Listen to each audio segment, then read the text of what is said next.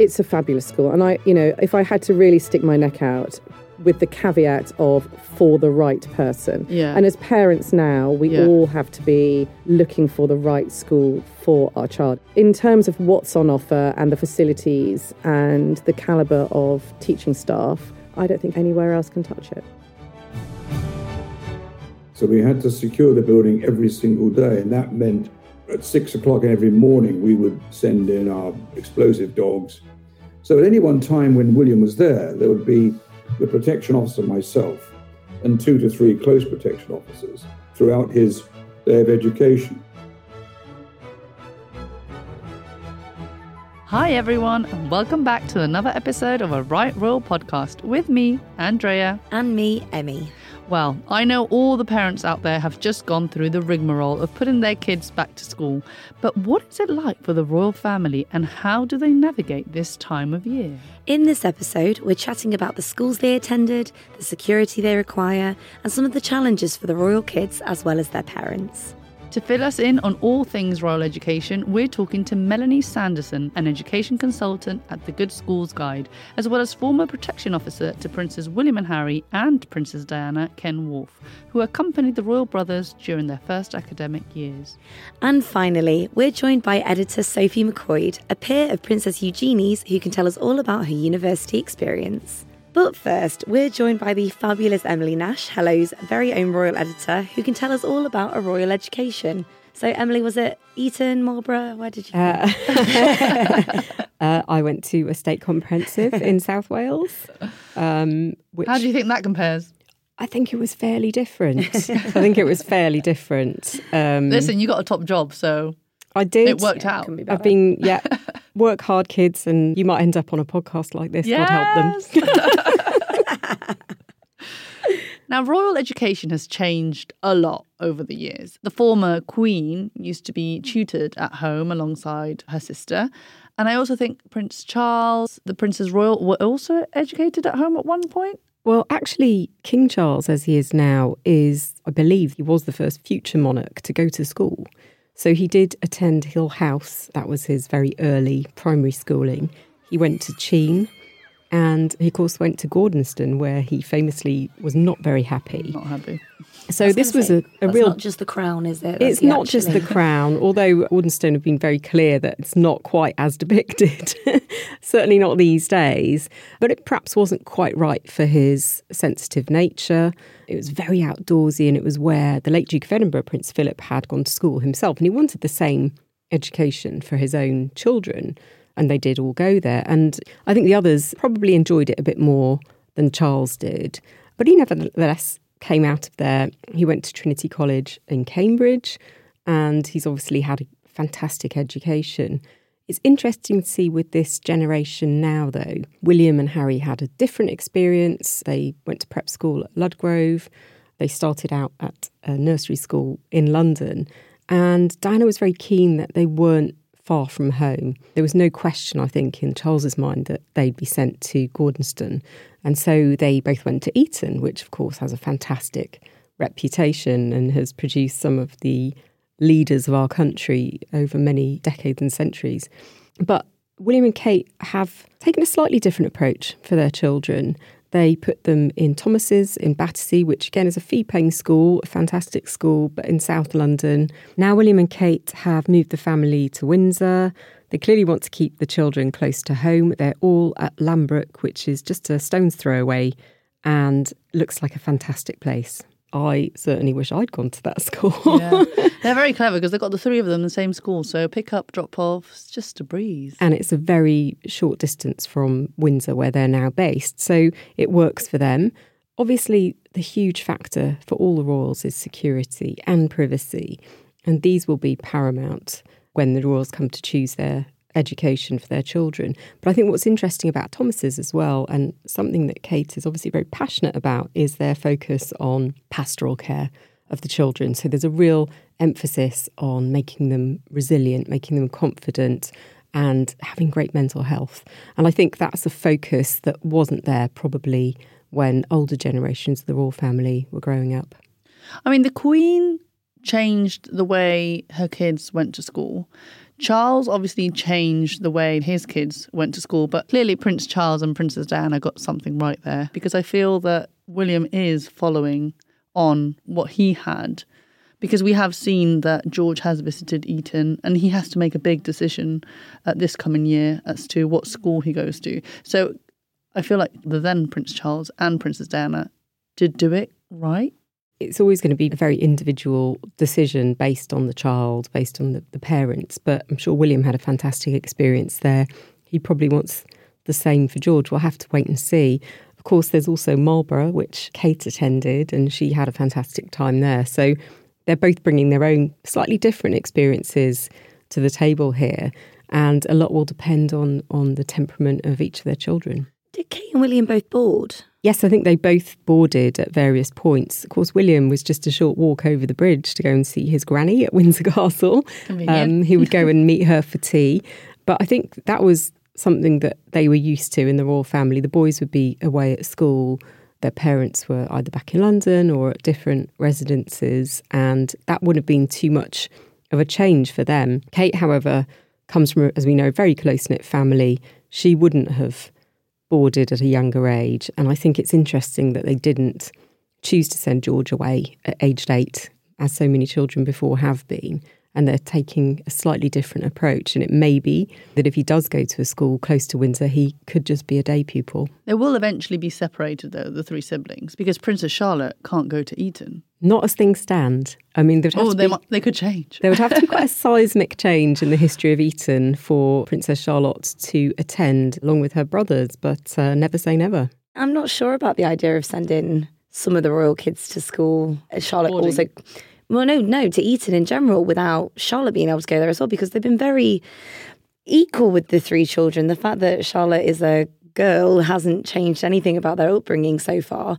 Do you think that is an element of why maybe George wouldn't go to Eton, or that's just not going to be an issue? That's a really good question. I think we'll just have to wait and see. I mean, you know, there are obviously some fantastic all girls schools out there, and it will depend on how keen the children are to stay together, how keen the parents are for them to stay yeah. together. And there's obviously a fair gap between George and Louis. So they're not necessarily going to be hanging out together if they both end up at the same school. Well, I suppose when it comes to university, all bets are off for where the Royals go. They really have spread out over the, well, especially they, the last generation. The family has such close ties in Scotland as well. Yeah. I think that that's going to be a natural attraction for them. William did go to Cambridge for a term to do some agricultural land management studies. Oh, okay. Uh, well, very important in yes. his new role, actually. so that was a very good grounding for him. And let's not forget that the now king also spent a term at Aberystwyth University in Wales learning Welsh. And that was an incredibly yeah. difficult experience for him. Going back to international royals, there is this very difficult balance to be struck, isn't there? Because the Crown Princess of the Netherlands, Princess Amalia has had to not leave university, but she's had to move back into the palace. She was in a shared house with friends for the start of her university studies and has had several security threats. And I think that's just such a shame. It's a yeah. time in life. Mm, they ruined where, it. Where you should be free to grow, to explore, to try new things. And that's really sad. And I think that's one thing that William was very lucky, fortunate in. At St Andrews, you know, there was this agreement with the press that he should be left alone until the end of his education. And he was able to live a relatively normal life. Now, Prince Harry didn't go to university, he went straight to the army. Can we also expect that from, say, Prince Louis or even Prince George or even Princess Charlotte? Why not? It will absolutely depend on their interests and their career aspirations. I'd be very surprised if there isn't some sort of military experience for George, at least, as a future monarch. But it depends on the temperament. And one thing we do know is that Kate is very interested in mental health, in encouraging children, in giving them all the skills that they need throughout life. And I don't think they would ever push the children down a no, route that they're so. not genuinely interested in. As Emily was saying, Princess Amalia of the Netherlands university experience was really affected by security issues. So, who better for us to speak to about the ins and outs of this than Princes William and Harry's former protection officer, Ken Wharfe? Welcome to our podcast, Ken. Now, you were Princess Diana's personal protection officer from 1987 to 1993. For our listeners out there who may not be familiar with your history, tell us how you began working for the royal family. I was a mainstream police officer at that time, joined the Met Police in 1967. And I think it's fair to say that I became rather disillusioned with policing as it was then. And through a friend of mine, Jim Beaton, who was at that time my boss at Kensington before I went to North London. And he telephoned me while I was at North London and said, Look, do you fancy a change of career? And I said, Well, what are you offering me? And he says, We're looking for officers of your rank to assist and set up the school security program for the then young princes, William and Harry, who were aged five and three, respectively. And my first appointment was to look after and police the young Prince William on his school journeys. But before that, what was so interesting, I was invited to Sandringham to meet his mother, Lady Diana. Quite a nervous moment for me. I, it was, uh, I think, you know, I'd never met any member of the royal family face to face, and knowing Diana's popularity at this time, quite a nerve wracking experience. But how fortunate I was because she made this meeting so incredibly easy. I think the nervous part was actually meeting the attentive butler at the door who ushered me into uh, the drawing room, and there was Diana sat on a sofa with William, aged five, attempting to play a piano. and Harry stood on a small coffee table, destabilizing this vase of royal lilies.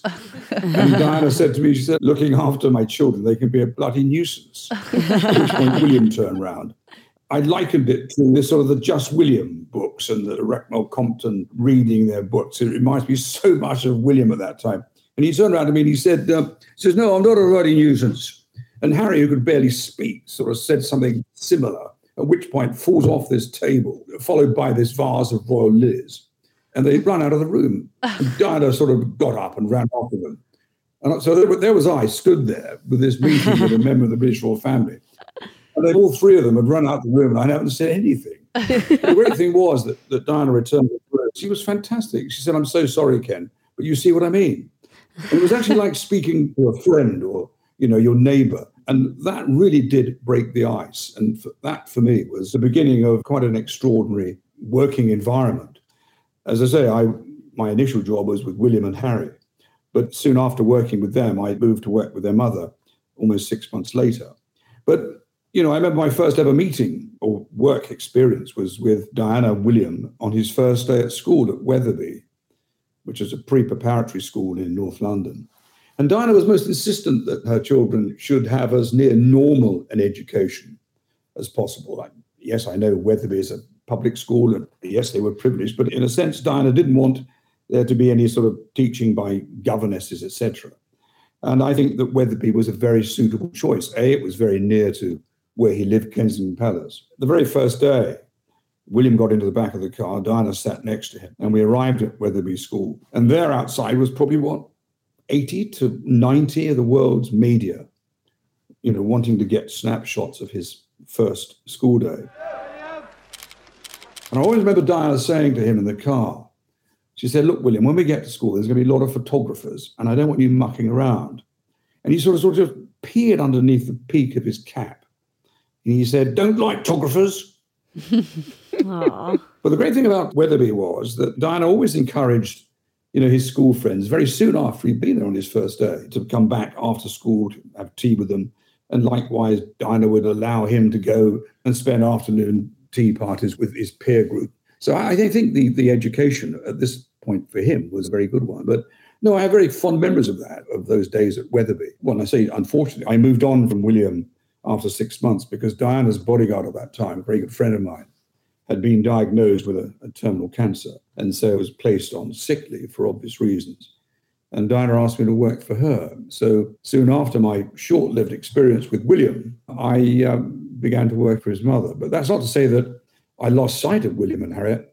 On the contrary, I probably saw more of them at that time than their father did. But they were great times in the 80s. Um, it was a very happy family. One thing that struck me was that the circumstances of his parents' marriage were fairly well known in the wider community. But credit to both of them, they never allowed this to infiltrate or disturb their education. And I would say that William and Harry were completely oblivious to, uh, you know, the, the, the unhappiness that the parents had. From my observations, it was a very, very happy time, both at Kensington for them and at their house in Gloucestershire at Highgrove. Can I ask Ken, did the decision to go to Wetherby was that taken before you joined or after? I'm just wondering if it's, you know, sometimes you have a selection of schools, but there's security matters that go into it. Like you have to analyze, you know, how safe it is for the child to go to that school. And then you might have to do recce's every now and again. I mean, how easy was that? Diana had done quite a bit of research before I arrived.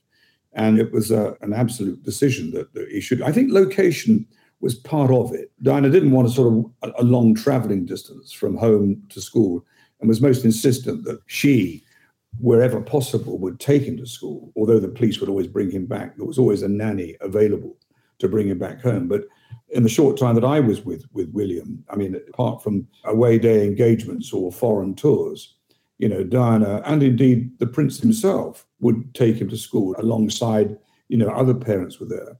But I think it was a choice made a, because it had a very good reputation, and primarily I think it was because of the location. And, and obviously we had assessed it beforehand. I think by way of interest, I think certainly to your listeners, I mean, it was quite a, a heavily police involved operation because every day it was in the middle of a long terrace in Pembridge Gardens. So we couldn't secure the building permanently. So we had to secure the building every single day. And that meant at six o'clock every morning, we would send in our explosive dogs, the dog team to secure the building. And then I would supply our own backup, which based in Buckingham Palace to secure the building once they'd left. So at any one time when William was there, there would be the protection officer, myself, and two to three close protection officers throughout his day of education. But what's interesting is that the prince and the princess were most insistent that we, the protection team, were not involved in any way visually in his classroom. So we were able to make another room using the adjoining building to guarantee the, the security of him whilst he being educated. Actually, it worked. I don't recall any one single incident that would have caused a problem. We had day to day niggling problems with the press trying to find access to get the picture that nobody else had. But there was one funny period once, I remember. Whenever we William would take him there, we would always get the go ahead from the bomb squad to say, look, you know, the building is secure. But I received a telephone call one morning to say, look, could you hang fire and delay your arrival time? Because one of the sniffer dogs had become very excited in the headmistress's office on the top oh, floor.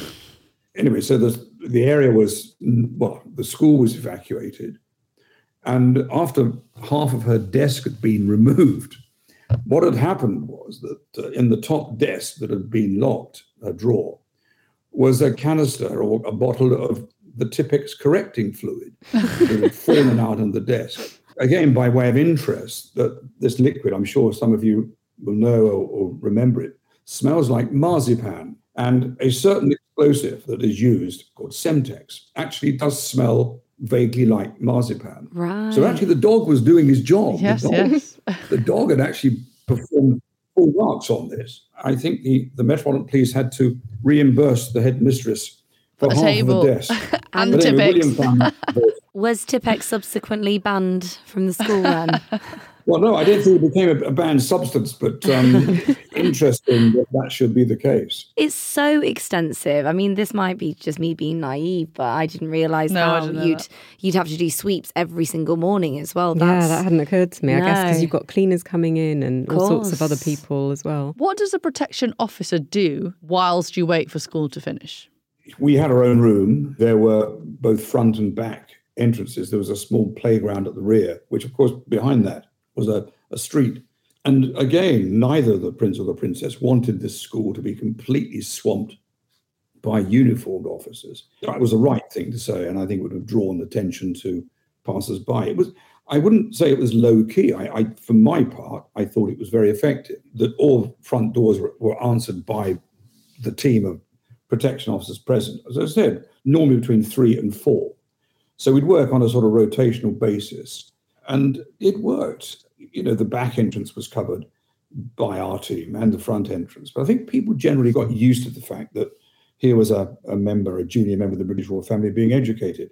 And there's always that threat from, you know, the unknown, the what became known as fixated individuals that will always try things. I mean, there was always the knock on the door with people inquiring and pretending to be this and pretending to be that. But once they realized that once that door had been answered, that you were dealing with the police and you know a team of handpicked people, they were dissuaded to sort of move away. But I don't recall any serious incident at Wetherby. That was my next question whether there were any significant threats during your time there.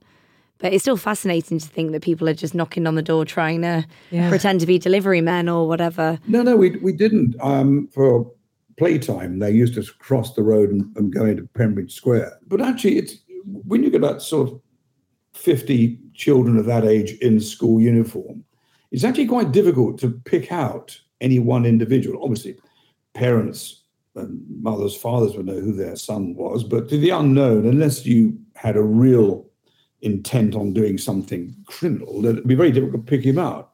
Of course, I'm not playing this down. You know, William was very vulnerable because of who he was. There was always a risk of kidnap. That was our biggest threat, was the risk of a kidnap of him as a young child. And so, you know, we were very mindful of that. And I just explained to you once in the school that there were between three and four of us at any one time with a clear view with cameras on his classroom.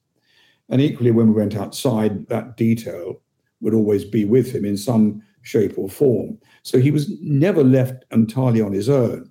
And so, yeah, we, after the first few weeks, we got into a routine that I would say became fairly slick. The risk from a protection point of view is not actually become complacent. So, from managing that team, it, it was quite interesting. But I must say, from my years of working within water Protection, 13, 14 years in all, what, what impressed me more than anything else was this dedication and devotion by all members of that department who often would serve and do very long hours.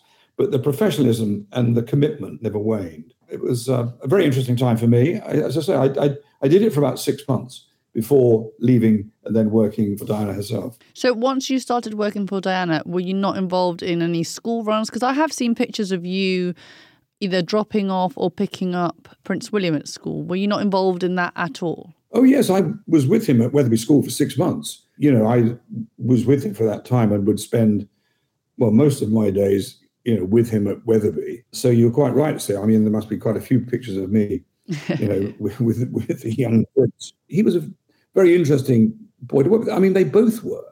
They both had their own characters. Harry, as we know, I mean, as a three year old, four year old, he was very much the, the popular boy in the shop. I mean, he was a character, he was a jester, he was a joker.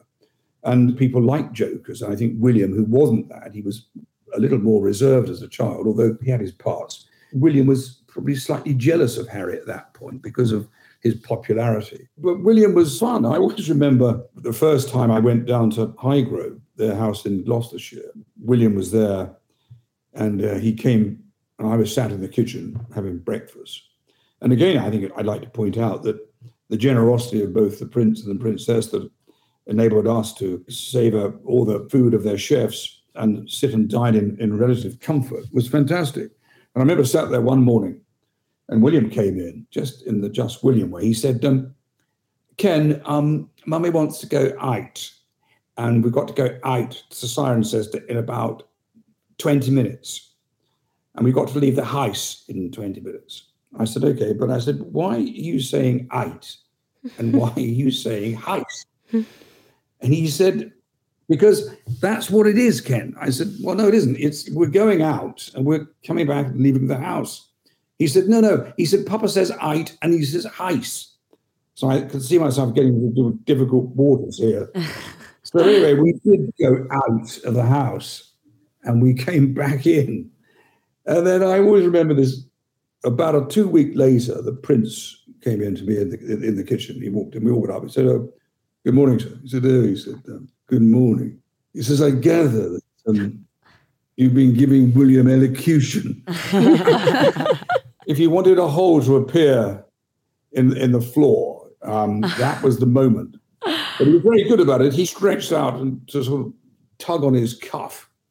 And all he had to say was one word, which was basically saying, well, stop it and shut up. one way of just expressing himself. Like, oh, really?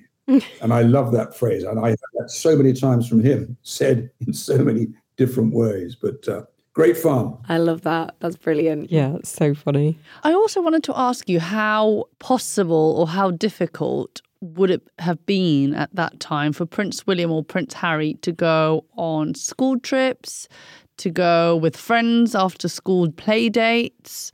Was that just a headache for security? No, I mean, sort of, they did a lot of play dates and afternoon trips to their friend's house. I mean, this was encouraged by Diana and, you know, I think to a lesser extent by his father. But I mean, the prince always understood and acknowledged that Diana was better placed uh, at arranging entertainment and things for William and Harry, which she was, and um, would encourage William to go and stay with his friends and have tea. And likewise, they'd come back to parties. They'd go out to burger bars at weekends when they were off. I, I remember him going to a party once at Bill Wyman's Sticky Fingers in in Kensington High Street. And that became quite a, a regular dining feature for William. He loved it.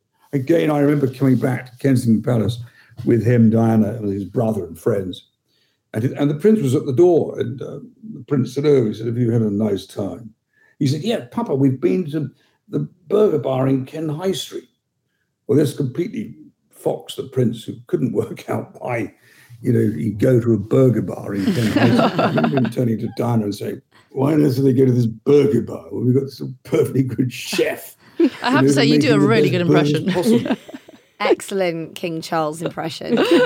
Point was, of course, it was the experience of, of, of, going out to these places that was the appeal to William, certainly the appeal to Diana. And I think now, you know, I'm sure if the, the king, as we, we must say, I, am sure when he reflects back to these moments, will say, actually, well, I think Diana was probably right. Absolutely. It definitely sounds like some days were more chaotic than others. Like I was just thinking about sports day at the school when Diana was there doing the races. I mean, for your team, it must have been like not knowing who to be watching, really. It must have been quite busy times. Stressful.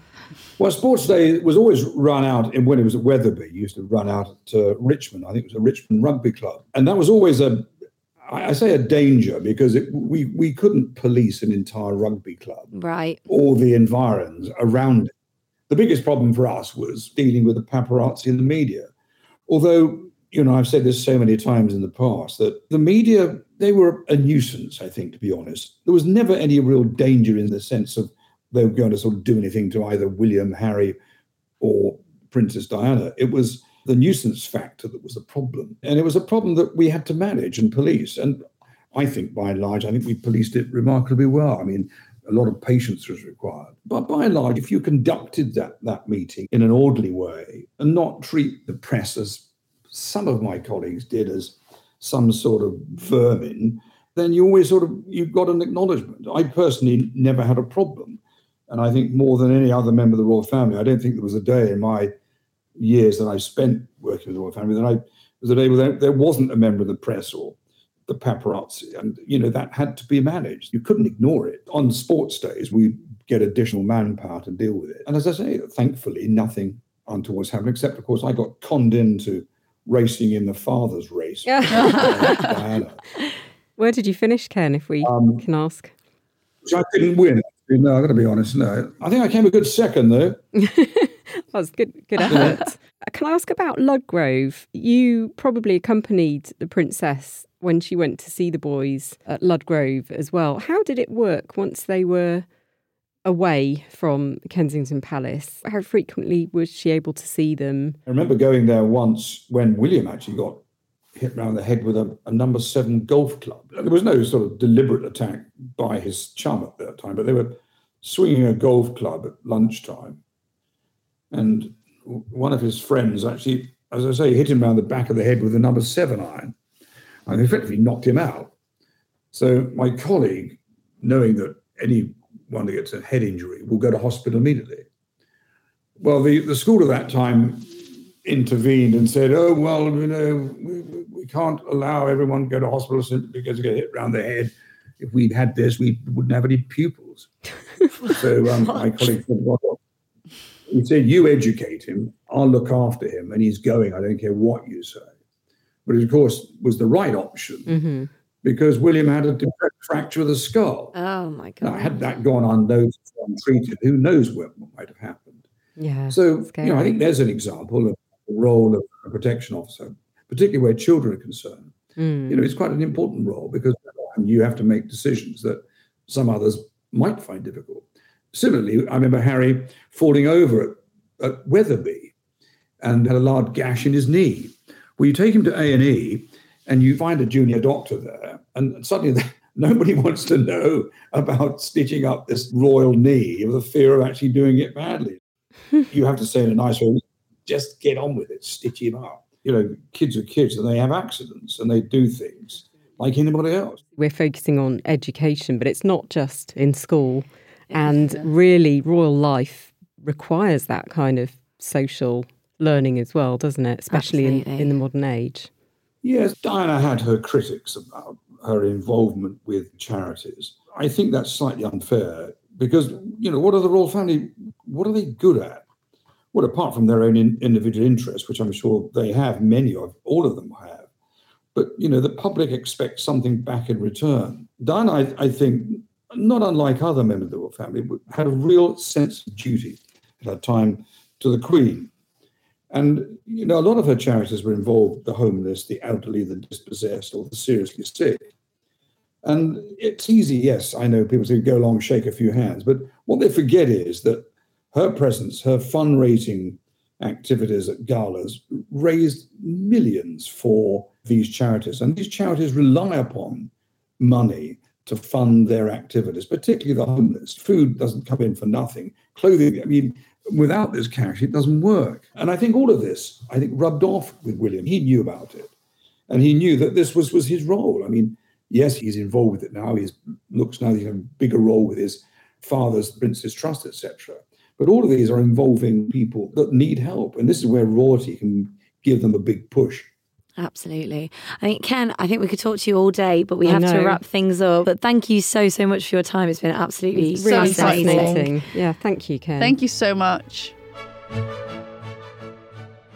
Wow, I still can't believe that the security protocols were so extensive for those schools. That blows my mind. I genuinely would have never imagined that. And I actually thought that they sat with them at school. So I was very surprised to hear that they were always on a side. You thought they were there learning long I'm division. not I'm not kidding. I've got a visual image of that. I've seen it somewhere. Maybe it's a Netflix movie, but I really thought it did happen. Right, on to our next guest, Melanie Sanderson, education consultant at the Good Schools Guide. Welcome to our podcast, Melanie. We're so excited to have you with us today. Now, we're talking all things education with you today. And as an education consultant at the Good Schools Guide, for our listeners, especially the ones abroad, can you tell us what that involves? Yeah, absolutely. Well, the Good Schools Guide was founded in 1986 and it was started by four female journalists who were all mothers. And they were looking at public schools for their children and found that there was nothing, no information out there that really gave the inside um, facts on what it was really like to attend some of these top schools. So they went about lifting the lid on the reality of what it was like to go to the likes of Eton and Harrow, Stowe, Charterhouse, all of those names that are very well known now. And they found along the way the good, the bad, and quite frankly, often the very hideous. Um, and they wrote about it in very candid style, very, very frank, um, highly entertaining. And back then, our guide was more of a, a pamphlet, really. It was a very small book. But over the last almost 40 years, we have grown to uh, cover almost 1,300 schools. We now cover state schools as well. So out of that 1,300, we've got 300 state schools in the Good Schools Guide. And we cover the whole range from preps and primary schools all the way through to the secondary schools. And not just the big names now. So schools that might suit a child that wants a, a, much smaller, friendlier environment, but also, you know, the big top names as well. So we cover absolutely everything now. I can't imagine that would have been easy at the beginning, like for Eton to let you in. Well, there are lots of stories in our folklore of our founders actually going in incognito. Oh. And yeah. And uh, As like a parent wanting. Exactly. yeah. As a parent wanting a tour, standing outside school gates, talking to parents in coffee shops, and really, you know, doing some quite serious undercover Yeah, detective yeah. work. So, yeah, I think over the years we have probably drifted in and out of popularity with school, but our main objective is to give the parents the inside track. So, with all respect to our schools, of Yeah. course, we are not writing marketing information to Yeah, yeah. big them up. Our job is to really give parents the inside track, and that's what we we still try to be true to our heritage today of really lifting the lid on on what it's really like to be in these schools. I was going to say, did these schools go from you having to be incognito to them sending you, you know, muffin baskets? To... sometimes, yeah, sometimes you know we do get we get courted quite a lot. I think a lot of schools seem to mount campaigns to get parents to write in because a lot of what we try to do is keep our ear to the ground, and it's when parents start to tell us that a school should be in the Good Schools Guide that we'll start to look, you know, very closely at it if it's not already in the guide. And we do find sometimes that suddenly. All the parents are writing to us, telling us how marvelous the school is. So yeah, and you that's smell definitely, definitely smell a rat. But we do look at them. So yeah. Now, our royals have attended lots of different schools over the Hmm. years. Am I right to think that those have always been rated outstanding in your guide? Well, we don't rate schools as such. We're not like Ofsted. We don't Yeah. sort of rank them or put them into league tables. But I think it would be fair to say that certain schools have certainly improved over the years. I would expect in the 80s that a lot of our public schools were not anything like what we see today. You know, the food would have been terrible, the Oh, yeah. accommodation would have been drafty and horrible and damp, pastoral care would not have been, well, it, I mean, I don't think it was even a word. Yeah. Was that the stiff upper lip culture, really? Yeah, I think so. And let- let's not forget as well, things like corporal punishment was still allowed in those days. And it was, you know, very much Gordonstoun, where a lot of the more senior, older royal males attended. You know, that's known for its cold showers and 4 a.m. Yeah. runs out, you know, outside. So I More like think. a military camp, isn't it? In I many think ways, it, it- yeah. I don't think it is now. It was. It isn't It now. was, I But hate but yeah. but back in those days, I think it certainly was. So I think for us, it's not a case of saying whether they're outstanding or not. It's more a case of letting parents know, look, you know, if your child goes here. It's going to be cold showers and a military regime, or if they go here, it's much more fluffy duvets and hot chocolate. Yeah, yeah. Really. So there's a full range of, of the schools where the rules have been. But things have definitely improved in terms of creature comforts in recent years. So going back to Gordonstoun, now it was portrayed like a really cruel school in The Crown, but they spoke out about how frustrated they were with that portrayal. What kind of school is it currently, and do we really think it was like that back then? I think it certainly was like that Yeah. back then. I mean, if you just think of the geography of Gordonstoun and where it is, you know, it's cold up there. Also, remember that you know the children that were going there from the southeast, from Windsor, essentially, you know, the, the Prince Charles, etc. Yeah. He was a long way from home, and despite being a royal, he was Yeah. he's a little he was a little boy essentially, Yeah, and very young. um, and you know we know him, don't we, to be a sensitive chap, and it, it possibly wasn't necessarily His the, cup of the tea. right Yeah. place for him to be. It almost certainly wasn't his cup of tea. In our guide, we say that, quoting, it's the original holistic education using outdoor challenges and service to others to build confidence and improve academic performance. And that, I think, has always been Yeah. the case. So, yeah, I think it definitely was pretty brutal back in the day, but that's not what we're hearing now, No, no. thankfully. That's a that's a relief. Yeah, that's a It's huge good to hear. yeah. But and actually, some members of the royal family really enjoyed their time there. I think Princess Prince Anne. Andrew as well. Oh, Prince Andrew, Princess Anne, and she sent her own children there. Yes, so she did, yeah. you know, it, Yeah. it wasn't all that bad. I Yeah. think William and Harry would have gotten a kick from going there. I think it's their kind of Thing. all the, yeah, but the sport and the, Yeah. you know all the activities. I think it's much more up their street than Charles's, perhaps. Well, Charles Yeah. didn't agree because he did not send them there. no school for them. Um, why do you think the Waleses picked Thomas Battersea as their school for their children? Yeah, that's a really interesting question. I think that was quite a surprising school for the Royals to pick because actually, essentially, it's although it's um, a very high caliber school, it's a very local school. So typically, the kind of people that would send their children to Thomas's Battersea would be able to walk to school. It's Nappy Valley, right? So there's lots of you know investment bankers, lawyers. It's it's professional families, but it is essentially a brilliant local school. Which does, however, send its pupils on to some of the best public schools in the country, and also places like St Paul's, Westminster, so the really high octane London day schools as well. So I think that was quite a surprising choice for them. I suspect it was probably because they didn't want to put them in a, a sort of a boarding environment mm. too soon. They wanted a co-ed environment for the three of them, or it was it was two at the time. Yeah.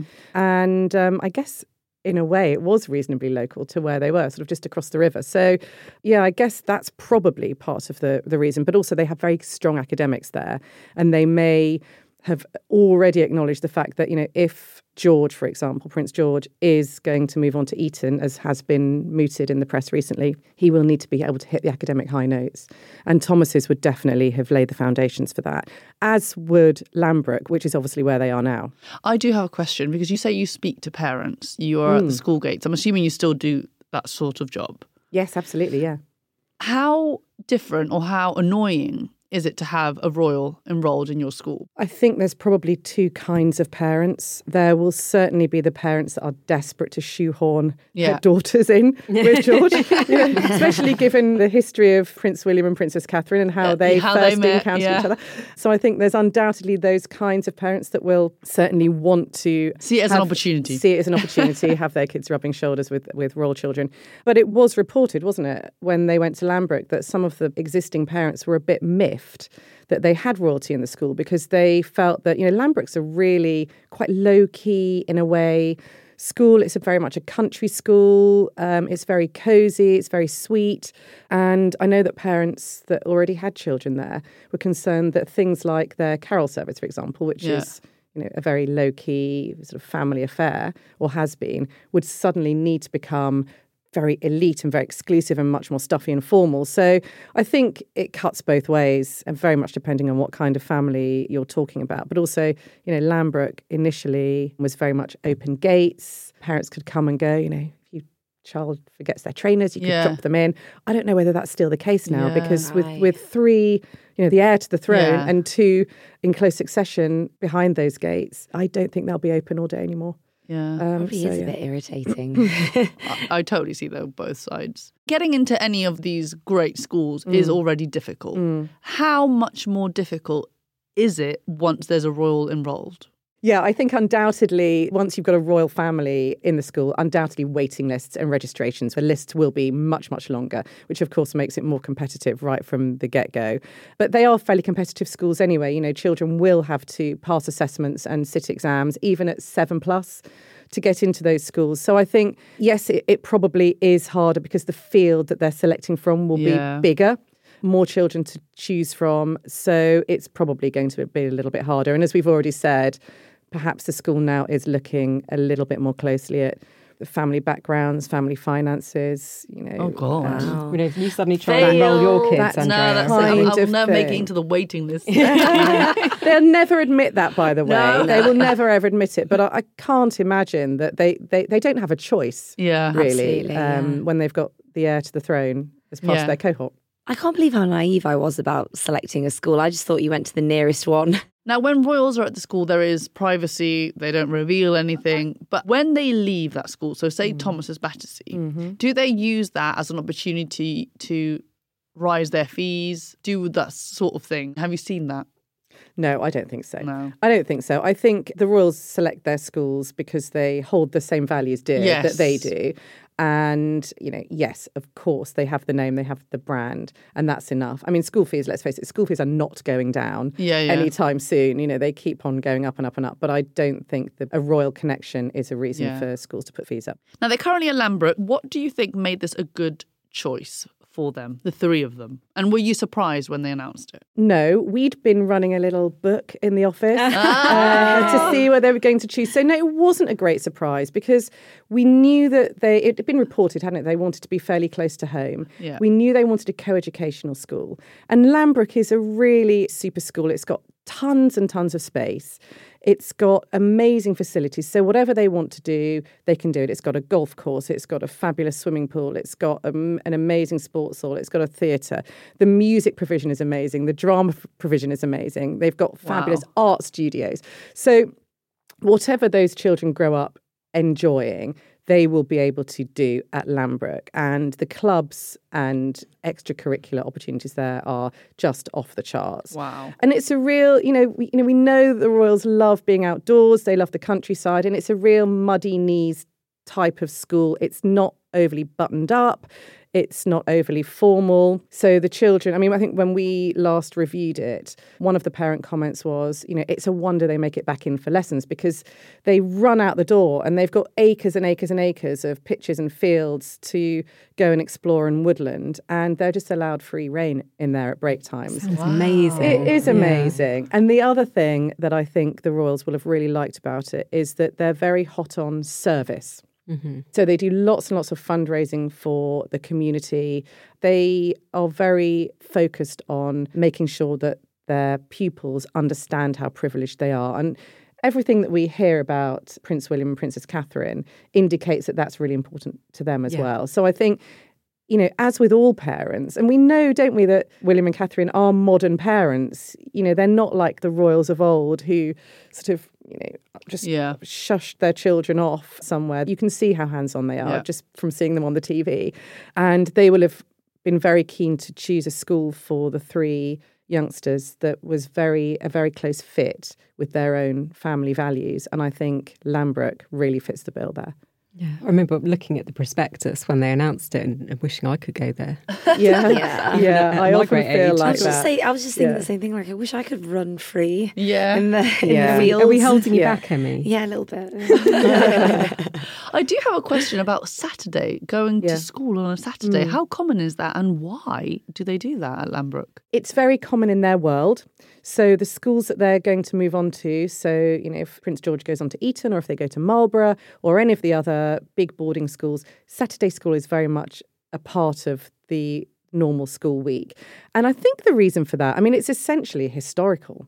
But my feeling is that the reason for that has always been because there's so much sport and activity during the week. So at Lambrook, they'll be doing sport maybe four afternoons a week. Wow. Wow. Which in a normal school, you know, you're lucky to get a couple of hours. And of course, you know, part of that is jumping on the school minibus and going off to play fixtures at other schools, which takes up a whole afternoon. And they'll be doing that, you know, as they move up the school, up to twice a week.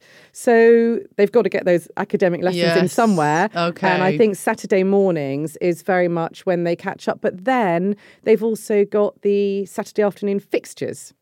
So you're in school on a Saturday morning for your lessons, and then in the afternoon, hey presto, you're off on another little minibus ride down the road for another rugby match or cricket match. So a six day week is very much a part of the overall boarding school experience. That That's very sense. normal. Yeah, yeah. It, it it's sense, intense. It's it, intense. I was going to say it's a bit mm. intense. But I guess the flip side is they get very long holidays they do get very long holidays and it is intense. And I think for younger little ones, you know, for the six and seven year olds, it's a really long week. These public schools are all about building up resilience still, even yeah. these days. It's all about being able to go the distance, be resilient, um, last the course, compete, and also, of course, get those great exam results. Wow, I'm, I'm exhausted just listening just, to that. yes. Now I'm thinking I didn't do enough when I was uh, young. now, Prince George has a very important decision to make this year. Mm. He hmm. has to choose his school.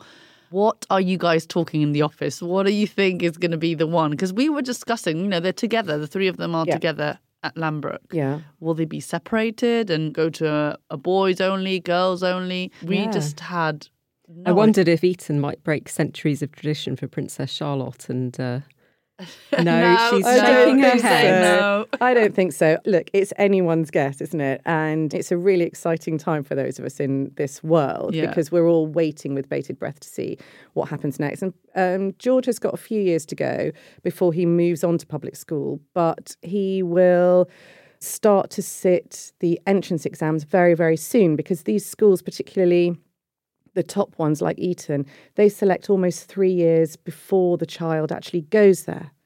So That's insane. Wouldn't they accept him regardless, though, of his entrance exams? Well, I think Let's be honest. yes, silent, silent nod over here in the corner. Yes, I'm sure they will. But I think that he will be asked to go through the protocols for sure with his peers at Lambrook. And that means sitting the uh, what's called the ISEB pre-test, which is essentially like an IQ test. It's verbal reasoning, non-verbal reasoning, um, maths and English, all online and all adaptive. So it sort of gets harder as you go through. So when you come out of the pre-test, if you found it really hard, that's a good thing because it means that you've kind of gone the distance. If it's been a bit easy, not such a good sign. So Prince George will be sitting that in the equivalent of year six. So when he's sort of 10, 11 years old. And then he'll go on to sit the common entrance exam when he's 13 in year eight. So back to your original question, um, what are we thinking? It's anyone's guess. Yeah. Personally, my money is on Eton for him. Mm-hmm. I think that this part of the royal family, I think they're too senior to break with tradition. Yeah. Mm-hmm. And there, there's so many things that they have to consider. And we've already talked about security, but Eton, it's got a proven track record. They can handle royals, not just British royals. They've Yeah. got members of royal families from all over the world there Yeah. and other very high profile families. So they can handle it. The family understands the school, which is really important for any family to really know what you're getting into.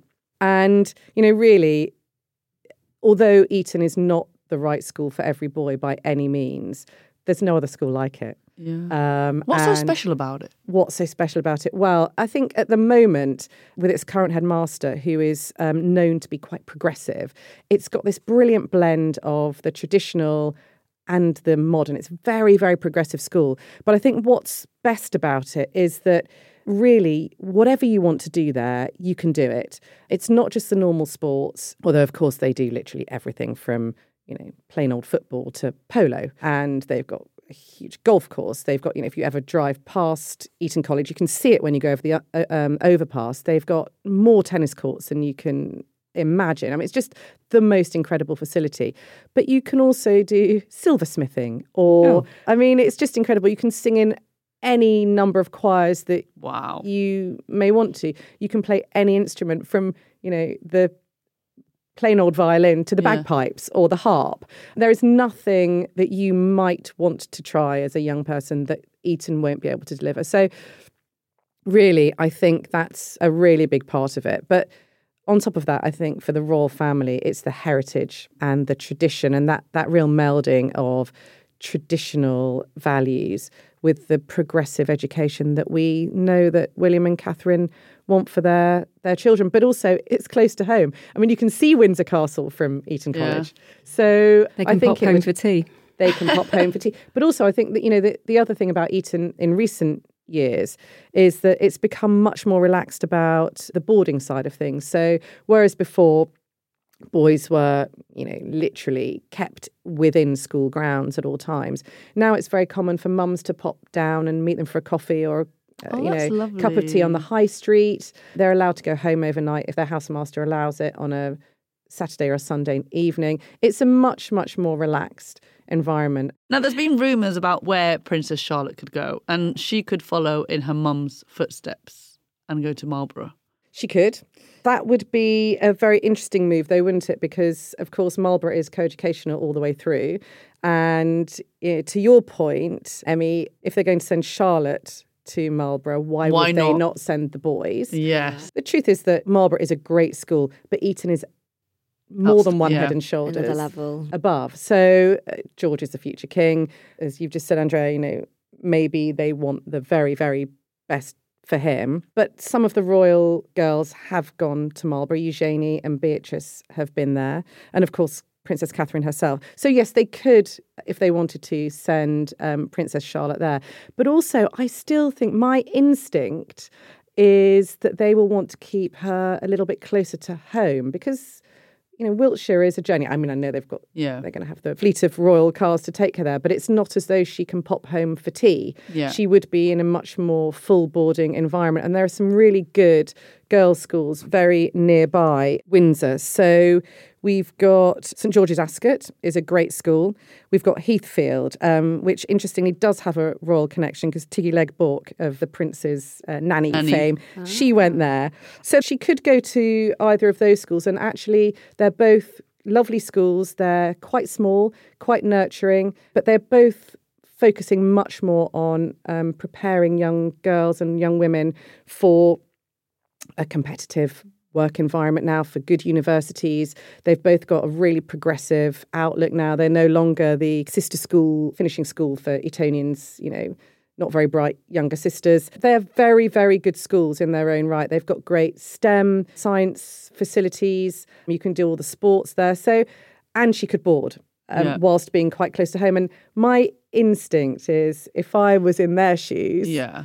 I might be looking at, at those schools. And I think they probably will look at them. Whether they choose them or not is another question altogether, because I suppose the upside of Marlborough is the scale of it and the breadth of opportunities, which would be sort of closer to an Eton type environment. But I wouldn't be surprised if for Princess Charlotte they looked a little bit closer to home.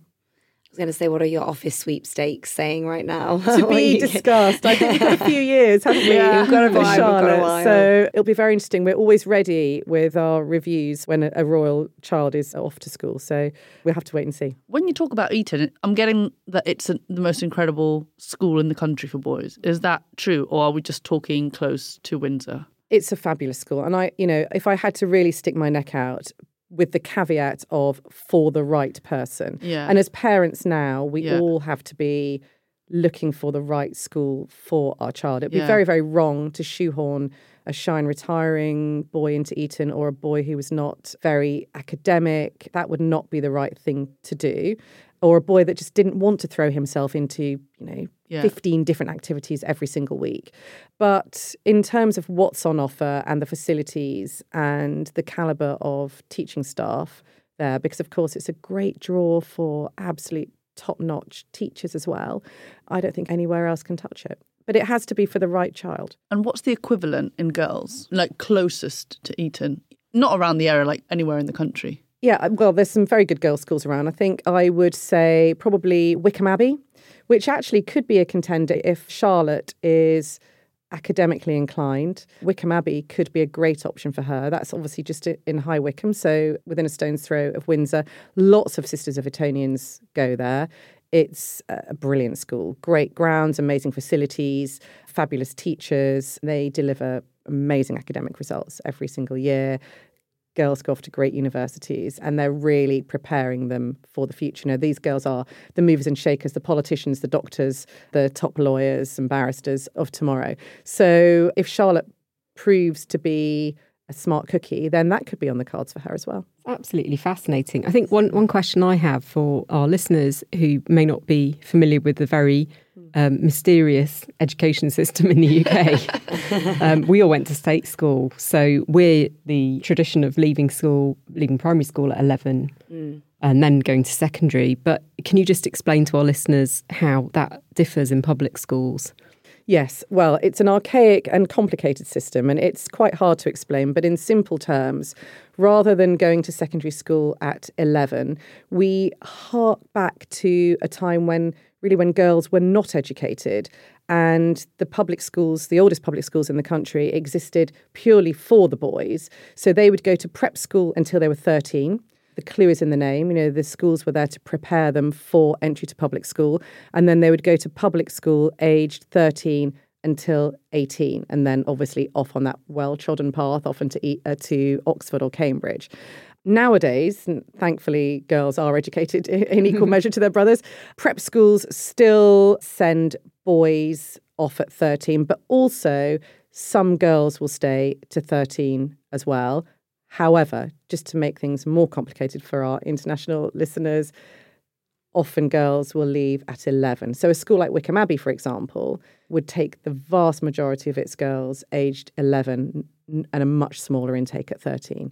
So really, in traditional terms, it's 11 for girls and 13 for boys. I'm, I'm confused. I mean, I get it, but I, 'cause I, I went to a. Spanish school, so like to me, this is completely alien.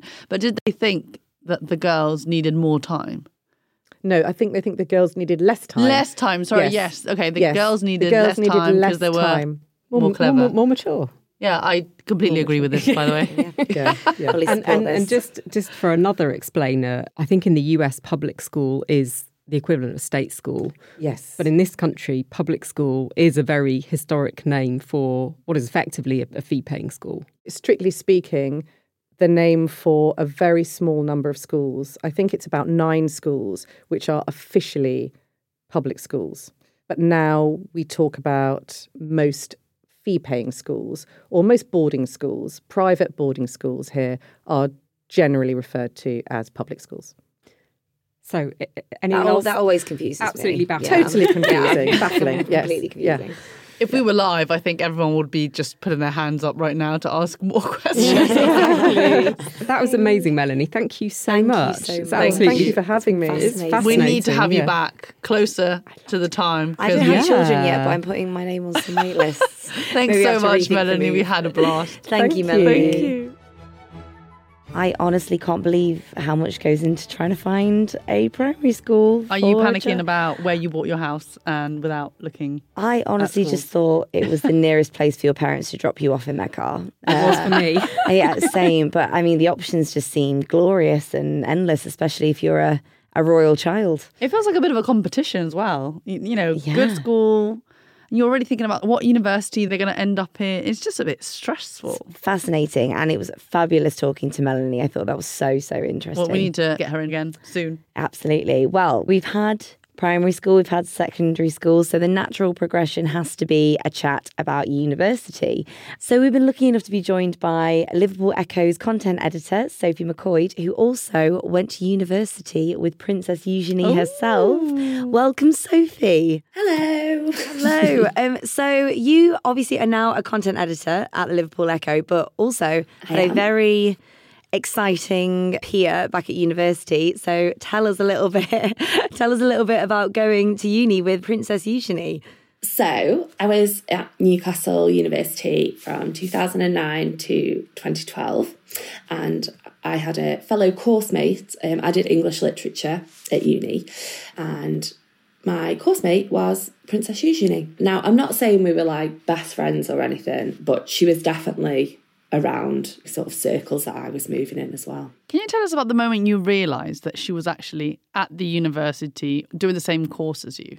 So before I went to uni, my my mum was really excited because she'd seen like all the press, and she was like, "Oh my gosh!" Do you th-? like I think my mum was envisaging like Christmas at Sandringham, Play and stuff. dates. yeah, you know, like really pushing for me to. This do is that. it. This is how we move up, Sophie. Yeah, this is it. Yeah, from Stoke to Sandringham, you know. Um, so yeah, I remember my mum telling me about it, and I was like, "Oh yeah, you know," but obviously when you're 18 it doesn't really sort of factor into your consciousness. Um, and then when i got to uni i remember like there being like a lot of press and stuff around like the first kind of week that we were you know freshers week sort of thing. I just remember being in like a big lecture theatre and i think someone said like oh there's the princess. And i was like oh yeah. And then people were kind of looking. And then she had security definitely for like the first year because these two guys were just like sit in our lectures like these two like middle-aged guys I was going to say the protection officers deserve degrees. Uh, like so, They surely, really do. Yeah, yeah to all of because they definitely participate well they didn't participate but you know they were taking it all in i'm sure Do you think any of them took any notes? Did they? Uh... I don't know. They- yeah, they were definitely trying to be like cool dads. That's the vibe I got from Oh, them. God. Like, they were like, we're not here. Like it's all cool. Oh no, like, were they also at the uni." parties? Poor them. They had to like go to university like in the middle age, like Lord, really going back to university. Thought we were doing- past this. Yeah, past this. That is a good question, actually. Like, did you ever go on a night out with her, Sophie? I remember once we were like in the toilets together, and like obviously we were drunk, and I was just like, "Oh my gosh, you're the princess!" I think she was just like, "Yeah, cool." Like- so I wasn't really in her like sort of social circle. She was at Marlborough College, I think, before she came to uni, and the, like a big group of them all sort of like came to uni together. That's actually really good that she managed to go to university with friends because it's difficult to make friends when you go to university. Well, a bit difficult, but more obviously for her. And everyone knows her. She's got security around her. So it's actually pretty nice that she, you know, it was If you an have a easy ready-made transition. circle, yeah. Yeah, that's really, really good. How was she, Sophie? Did you just sort of muck in and get on with it and keep her head down, or Definitely. You wouldn't have thought she was, do you know what I mean? I, I thought she'd be a bit set apart kind of thing, but she was just dead chill like any other person, really. She was quite normal, really, quite down to earth. Like she'd participate in lectures, and you didn't think of her as being super royal or anything, really. Yeah. I mean, is, is it sort of like after the initial excitement of seeing the middle aged dads in the lecture halls and seeing her there, it just, it, did it become the norm quite quickly? Yeah, I think so. Especially like after our first year, because she lived in halls and stuff as well when she was in her, in her first year. so those, Oh, lo- those oh, lovely shared kitchens and yeah, things, yeah. yeah. So she wasn't in my hall. She was in Castle Leazes, and that was like the catered halls. Apparently, my friend was in Castle Leazes, and she had a room like near to the princess. And apparently, they all had to be like vetted by like the police and stuff before they were like assigned those rooms to check they were all kosher. You know. That is so weird to think about, though, isn't it? Like, obviously, she she went to halls. She obviously just wanted a normal university experience, you know. But then knowing that when you go there, every single takeaway you go in to get a kebab or some cheesy chips, Or it'll be reported. chances are, yeah, it's going to be reported about, and then everyone's excited to see you. Like, it's got to be a bit conflicting, hasn't it? Well, that, and also, I suppose she's grown up with a level of scrutiny, but knowing that anyone could just take a snap of you if you happen to be three sheets to the wind or, or having a kebab or whatever you're doing. Yeah. Do you think that other students, Sophie, were respectful of her privacy? I think so, really. You've got to remember it was like 2009, so it wasn't like social media wasn't I was Yeah. just what to it say. is now Yeah. and stuff. I think we had like Facebook and maybe like Snapchat was just starting to come in and MySpace. stuff. Everyone's out with their digital cameras, Yeah. you know, like not not doing it on their phone. yeah, everyone like took a digital camera out and stuff still. So it wasn't like you could get like an Insta story of her Yeah, or like yeah. put her on I'm TikTok so or grateful whatever. social media wasn't around when Yeah, I was at same. uni. Do you think for that reason it would be harder for a royal to attend sort of a normal university now? You know, I'm not talking Oxbridge, but have a un- normal uni experience. Yeah, I think so, definitely. No one was like taking pictures of her and lectures on like the digital cameras and stuff because like it, what's the point? But Yeah, totally. We say that it could have been different, but actually, Lady Louise is at university right now. She's at St Andrews. yeah, but There's St nothing. Andrews. Yeah, but still, there's nothing coming out, and they clearly are very respectful of her privacy. And I'm sure she's engaging in a lot of activities, and we don't, we don't hear about it. I wonder whether there's some rules like, you know, if you're a student, you get Oh, I'm caught posting a picture, you I'm get. sure. Yeah, it's I quite mean, possible. Yeah, Yeah. quite Did- I mean, did you ever get anything like that, Sophie? Like anything official from the university about her or. I don't remember anyone saying like you mustn't take photos of her. I like worked for the university newspaper, the Courier. And when she first came, they approached her to do like a weekly column um, called the Princess Diaries. oh, oh, yeah, it's never and going get approved. apparently, rumor is that she was like well up for it, but the palace were like, no, no. So, Oh, uh, never a uh, shame. That would have been- sadly. that would have been. I could totally see that though, because I feel like she's up for anything kind of thing. That she's a fun girl. That would have been so Yeah. cool. Oh. I mean, I actually wanted to loop back to talking about like the modules because you guys, yeah, like you said, you had some modules together. She did a combined course. But I was thinking her wedding, she had a Great Gatsby excerpt read, didn't she? You're right. I mean, what sort of things did you study, Sophie? Do you remember? Gosh, now you're asking. we did this like fairy tale module in first year where we learned all about like the history of fairy tales. And I remember we got to like watch Shrek and like a postmodern fairy tale and stuff.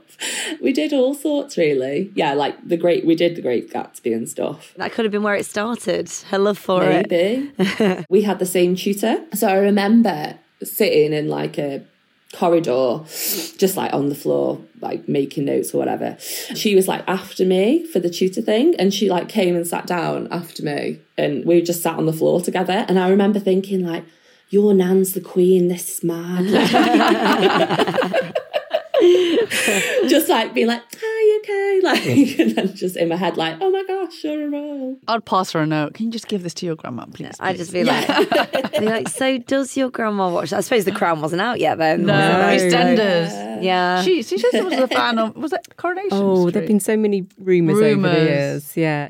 I do have to ask because during that time it was the royal wedding of William and Kate and Eugenie and Beatrice. You know, they suffered a lot because of their looks in There the press. was a there was a bit of a, a backlash, wasn't it? Both of them actually were quite, you know, criticised. And I wonder if you remember that time, because that must have been awful for her to go back to university thinking that the whole country, you know, were kind of mocking her and her sister. It was horrible. Aw, It was horrible. Do you remember that time?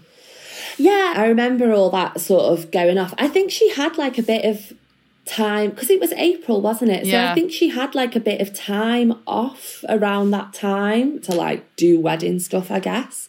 I did feel really bad for her with like all the Yeah, the criticism. Did you get to like say, can you say thanks to the grandma for giving us that extra day off? it's not really the grandma, it's the par- it's Parliament, isn't it? That Cheers, decides Granny. the bank holiday. Well, yeah, yeah.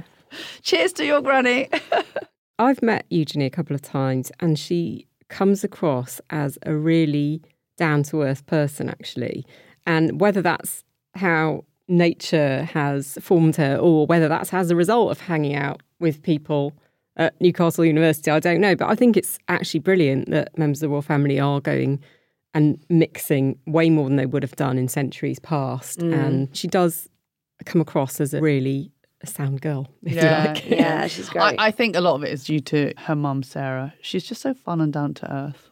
Yeah, and look, and I think having that experience, like you say, she did go to Marlborough College. She did have her circle of friends, but it's a reminder always that these are real people Yeah. who have real lives and will occasionally sit on the floor to take notes. Talking about Fergie, I worked at BHS during my time at uni.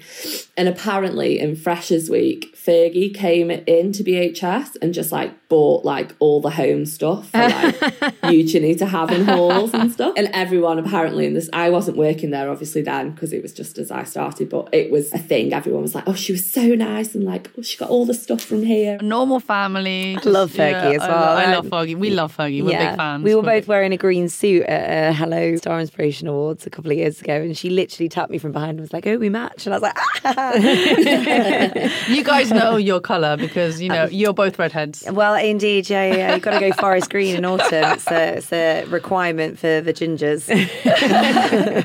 oh, I wanted to ask as well. Do you reckon Eugenie would recommend Newcastle? Say the uh, the Wales kids were thinking about uni.